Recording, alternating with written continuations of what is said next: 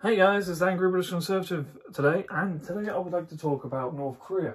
Okay, uh, it's an issue I brought up a few weeks back, and I bring it up every now and then on this podcast, and today's no different. Can we please stop messing about with the subject?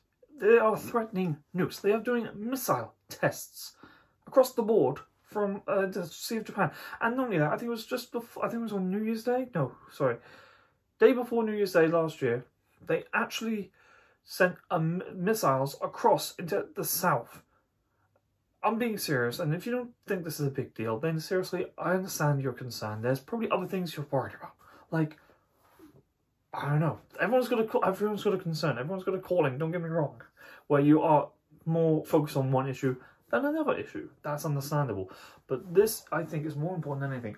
And the idea where Trump actually, President Donald Trump, when he was in office, actually met Kim Jong Un and actually sat down with him, shows willingness.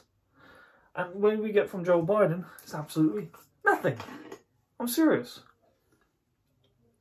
And furthermore to the point, why are we playing games with this? I mean, we should we be sanctioning him really hard. And here's the thing: if China, if we stop funding China, letting China fund them, we they wouldn't have nothing to stand on. That's the simple fact here.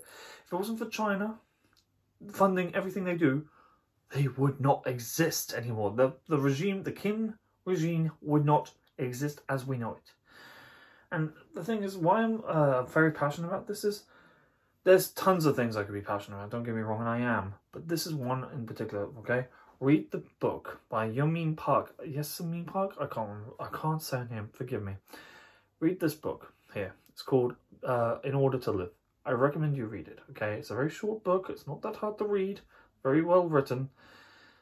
It's about her story and how she escaped from North Korea to get to through China, to get to Mongolia. I'm not going to spoil but you get the idea. It's basically um, a refugee story from a, a young girl's account from her going from North Korea to freedom read it, and maybe you might understand. Just maybe. But uh, all we hear on the news is nukes, nukes, nukes, nukes. And I know that's what I've been talking about, but we need to talk about also other things. There's like over 20 something million people there in North Korea who are living in poverty, in dire straits, and somehow we are living in the United Kingdom or US or in the West perfectly fine.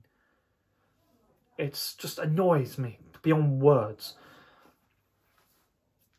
I don't know how we can consciously say to ourselves we're a good nation if we're letting this still happen to this day.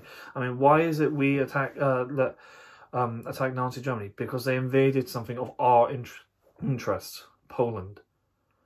Okay, so are we just going to wait until North Korea attacks, like, say, maybe the South Korea or Japan before we make a move? I think, to be honest it'll be far too late before we do that. We should stop playing games and actually get it sorted now. I haven't got much else to talk about today, so I'll see you on the next one.